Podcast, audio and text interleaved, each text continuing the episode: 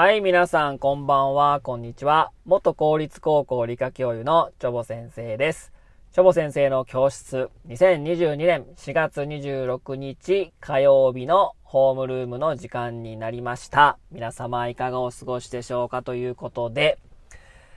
えー、ジメジメしております。ねえ、もうこんだけなんかジメジメしてたらね、なんかもうほんまにもう梅雨に入ったんかなっていうぐらいね、えー今日はジメジメしているんですけどもですね、えーまあ今晩から雨が降って明日の朝方ぐらいまで、えー雨が続くんじゃないかっていうね、私の住んでる東海地方ではそういうことを言われておるわけですけども、え今日はですね、皆さんにね、えこの雨上がりの日に庭とかですね、階段の下とかですね、もうそういうジメジメしたところに突如現れるワカメのようなブヨブヨした緑色のものを見たことありませんか？うん、これ雨上がりの日に結構出てくるんで、突如としてね、現れるんですけどね、あれ、なかったのになんか雨上がりの日になんかブヨブヨしたワカメみたいなやつ生えてるみたいなね、えーそういったことを見たことがある人もいると思うんですけども、実はあの、ぬるぬるのブヨブヨした緑色の物体の正体、何か知ってますか？実はね、あれね、生物なんですよ。生き物なんですね。うん、あれね、なんか、その辺の、なんかね、なんか、緑色のなんかこう植物が丸まったやつじゃなくて、れっきとした、あれ、生き物なんですよ。生物なんですよ。あれはね、石クラゲと呼ばれるですね、えー生物なんですね。で、この石クラゲなんですけども、まあ、ブヨブヨした、まあ、見た目がワカメみたいなね、感じなんで、海藻とか藻類、あの、海藻とかワカメではなく、さらに、えークラゲでもなくてですね、細菌の一種なんですね。要はバクテリアです。えーまあ、細菌ですので、要は大腸菌とかですね、乳酸菌に近い仲間なんですね。で、生物学的に言えば、卵巣類。まあ、卵巣というグループの生物でですね、生物学的にはワカメとかよりもずっとずっとずっと古い時代に、えー誕生したものなんですね。うん。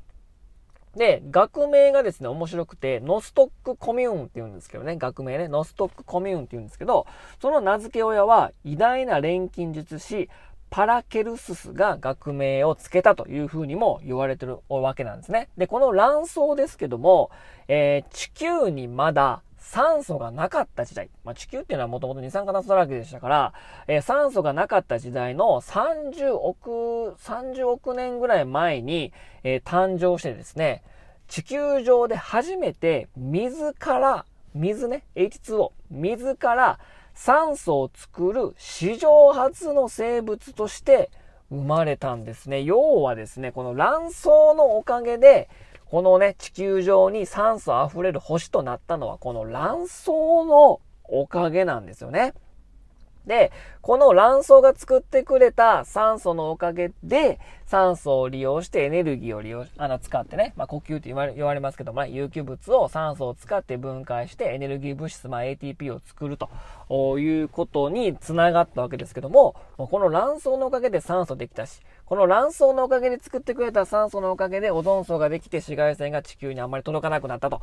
いうことでね、もうこの、今我々は生きているのは卵巣のおかげと言っても過言ではない。というぐらいね、素晴らしい生き物なんですね。もう大先輩だし、地球の、もう感謝しなければならないと。もう感謝してもしき尽くせないほどの素晴らしい生き物なんですね。この、あの、石クラゲね。で、この石クラゲ単体を取り上げてみてもね、素晴らしい、えー生き物でしてね、えー乾燥状態で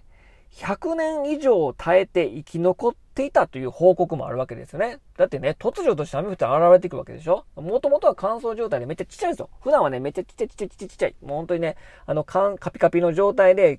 小さい小さい状態なんだけど、で、雨降ってきたらその水を利用してね、酸素を作り出して、まあエネルギーに変えてね、まあ生きるための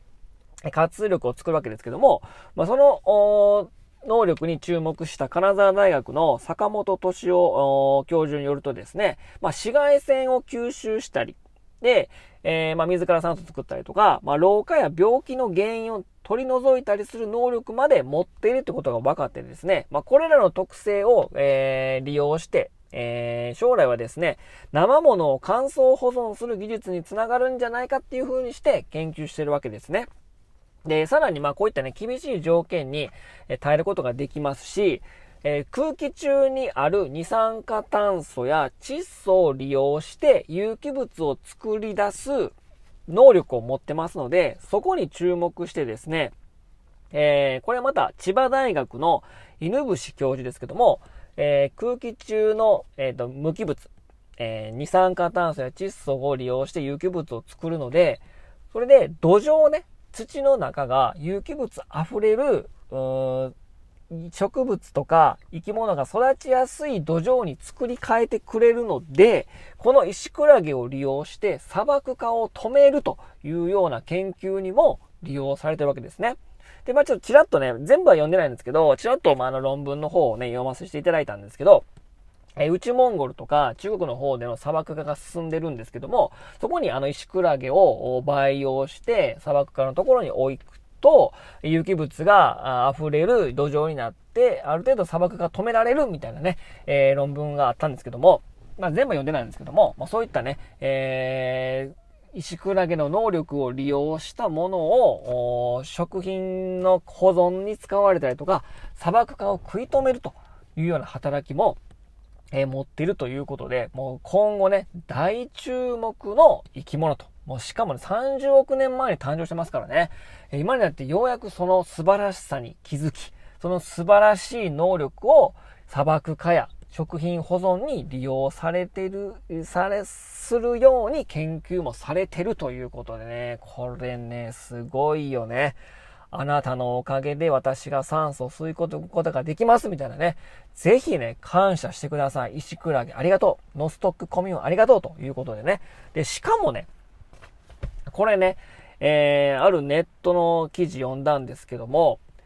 石クラゲを、まあ、洗って、乾燥させて粉末状にしてね、塩とかこう入れるとね、これね、ふりかけとしてもね、使えるんですね。私やったことないですけどね、ちょっと怖いですけど。はい。ということで、あの、食べることもできるんですね。さらに、まあ、洗って、えー、もともともう和歌みたいじゃないですか、見た目がね。もう醤油ピュッてかけて、トロっていく人もいるらしいですよ。ということでね、食品っていうことで自分で食べることもできるっていうことでね、こんな素晴らしい生き物ないっすよ。ということでね、今日はですね、えー、石クラゲについてお話ししました。明日楽しみですね。自分のお家の庭、階段の下とか、ジメジメしたところに突如現れますから、あ、石クラゲだと、いうことを思いながらですね、明日の雨上がり、楽しみにしていてください。ということで、今日はこの辺で終わりにします。それでは皆様、さようなら。バイバイ。